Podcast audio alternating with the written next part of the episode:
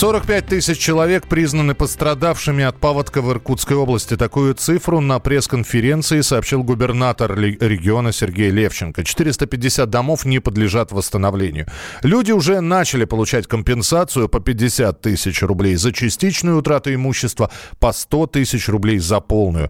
Подробности о ситуации в регионе у нашего корреспондента в Иркутске Ольги Буевой. Буквально несколько часов назад губернатор Иркутской области Сергей Левченко провел свой традиционный традиционную уже пресс-конференцию для журналистов. Он вернулся из подтопленных районов Прибайкалья. По последним цифрам, как сказал губернатор, количество пострадавших от паводков в Иркутской области составило 45 тысяч человек. Из них 23 тысячи человек уже получили компенсации в размере 50 тысяч рублей за частичную утрату имущества и по 100 тысяч рублей за полную. Но, насколько мы понимаем, эти цифры еще не последние. Продолжается работа специальной комиссии, то есть ущерб еще подсчитывается, и, возможно, цифра будет увеличиваться, цифра по пострадавшим. Также известно, что 450 домов уже не подлежит восстановлению, и до 15 августа региональные власти должны сформировать перечень социальных инфраструктурных и других объектов, которые были разрушены или которые получили повреждения в результате паводка, после чего будет составляться новый список по их ремонту и строительству. Ольга Буева, Комсомольская правда, Иркутск. Между тем, на севере Иркутской области продолжаются пожары, и дым от них накрыл 74 населенных пункта. Россияне стали больше покупать дорогих лекарств. К такому выводу пришли аналитики DSM Group, которые следят за фармацевтическим рынком России. Впервые за последние три года продажи в аптеках недорогих лекарств в ценовых сегментах от 50 до 500 рублей показали падение. В аптеках говорят, что причина в инфляции, а производители считают, что дело в аптекарях, которые получают бонусы с продажи дорогих препаратов. Кто же действительно виноват, объясняет эксперт фармацевтического фармацевтического рынка Николай Беспалов. Проблема в том, что у нас регуляторная система в нашей стране таким образом построена, что продажа дешевых препаратов, она никому из участников товаропроводящей цепочки не выгодна и не интересна. Это не проблема тех организаций, которые продают лекарственные препараты, это проблема госрегулирования, проблема, собственно, вопрос настройки этого процесса. Проблема в том, что у нас цены на лекарственные препараты регулируются государством. Регулируются они таким образом, что действует некая дифференцированная шкала на препараты дешевого ценового сегмента наценка больше в процентах, на препараты дорогого сегмента наценка меньше. Но если пересчитать это в деньги, пересчитать в рубли, все равно оказывается для участников, скажем, розничной или оптовой торговли лекарственными препаратами, в любом случае они продавая упаковки более дорогого препарата зарабатывают большую маржу. Я уже не говорю о том, что для большинства аптечных учреждений достаточно весомую долю доходов формируют платежи, которые выплачивают компании-производители с целью, так сказать, продвижения своей продукции. Из-за этого возникает некое неравенство, но это неравенство, кроме как грамотной регуляторной политикой, решено быть не может.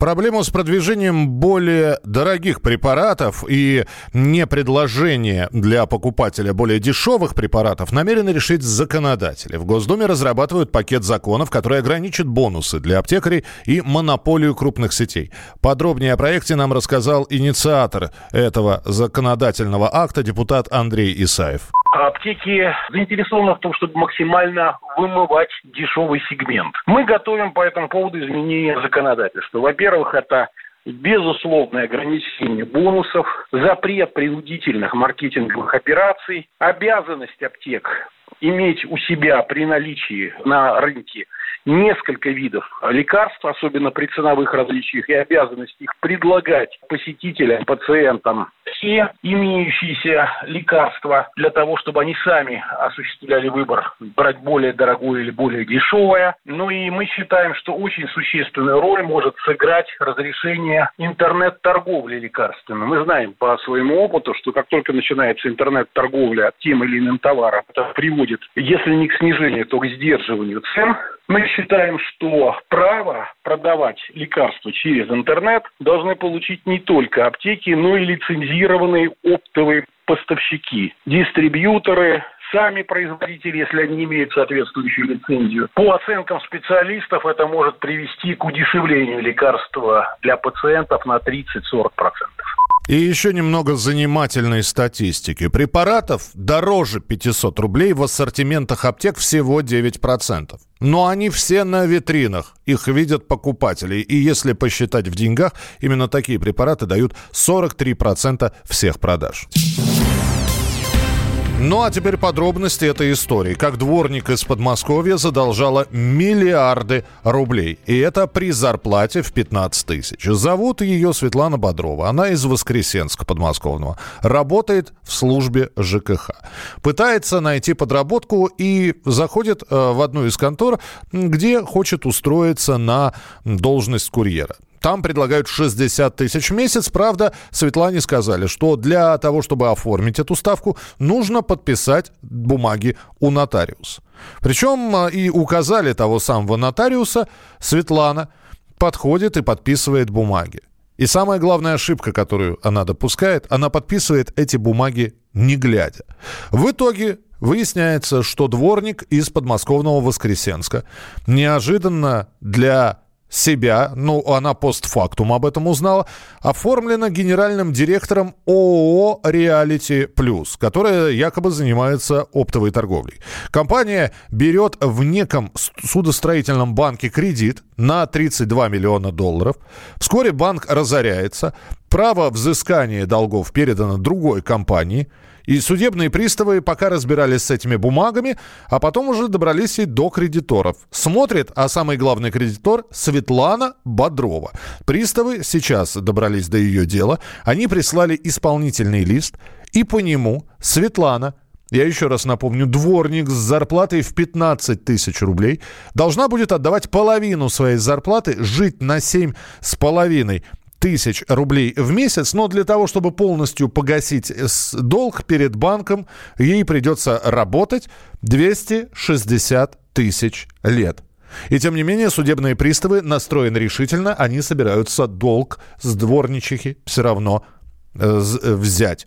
А, то, что произошло, конечно, не влезает ни в какие рамки, и мы решили о подобных мошенничествах проконсультироваться с адвокатом Игорем Скрипкой. Ситуация с э, номинальными директорами – это достаточно часто встречающееся событие. Я, правда, не очень могу понять, как даже под поручительство такого человека банк мог э, выдать такую огромную сумму кредита. Тут явно мошенническая схема. Проблема в том, что на сегодняшний день Верховный суд разъяснил, что при банкротстве юридического лица директор или учредитель, на которого возлагается субсидиарная ответственность, даже если он просто номинальный директор не освобождается полностью от э, материальной ответственности субсидиарной, которая может быть наложена после банкротства юридического лица. Только лишь можно уменьшить сумму взыскания, которая может быть обращена на имущество директора. Понятно, что номинальный директор, который, в общем-то, не совсем, видимо, понимал, что сделал, подписывая документы у нотариуса, в принципе, погасить такой долг не может. И здесь освободиться полностью от такой материальной ответственности можно только в случае, если будет возбуждено уголовное дело о том, что имело место мошенничество, подача заведомо подложных документов в регистрирующие органы, явно имеет место мошенничество в сфере кредитования. То есть в таком случае, если дворник, она же директор, будет признана потерпевшей по делу и состоится хотя бы какой-то приговор, пусть даже в отношении лица, которое скрылось, то в таком случае, да, можно освободиться полностью от кредита. В противном случае явно придется дворнику признавать себя банкротом,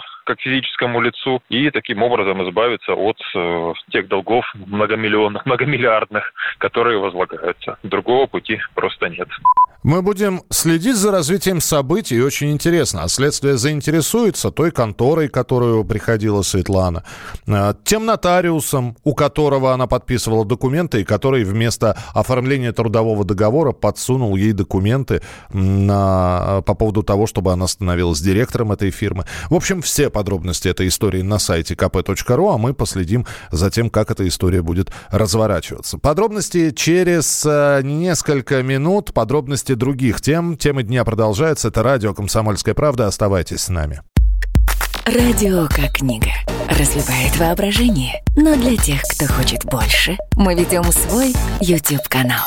Все эфиры, трансляции, именитые гости, крутые спикеры, громкие заявления и провокации.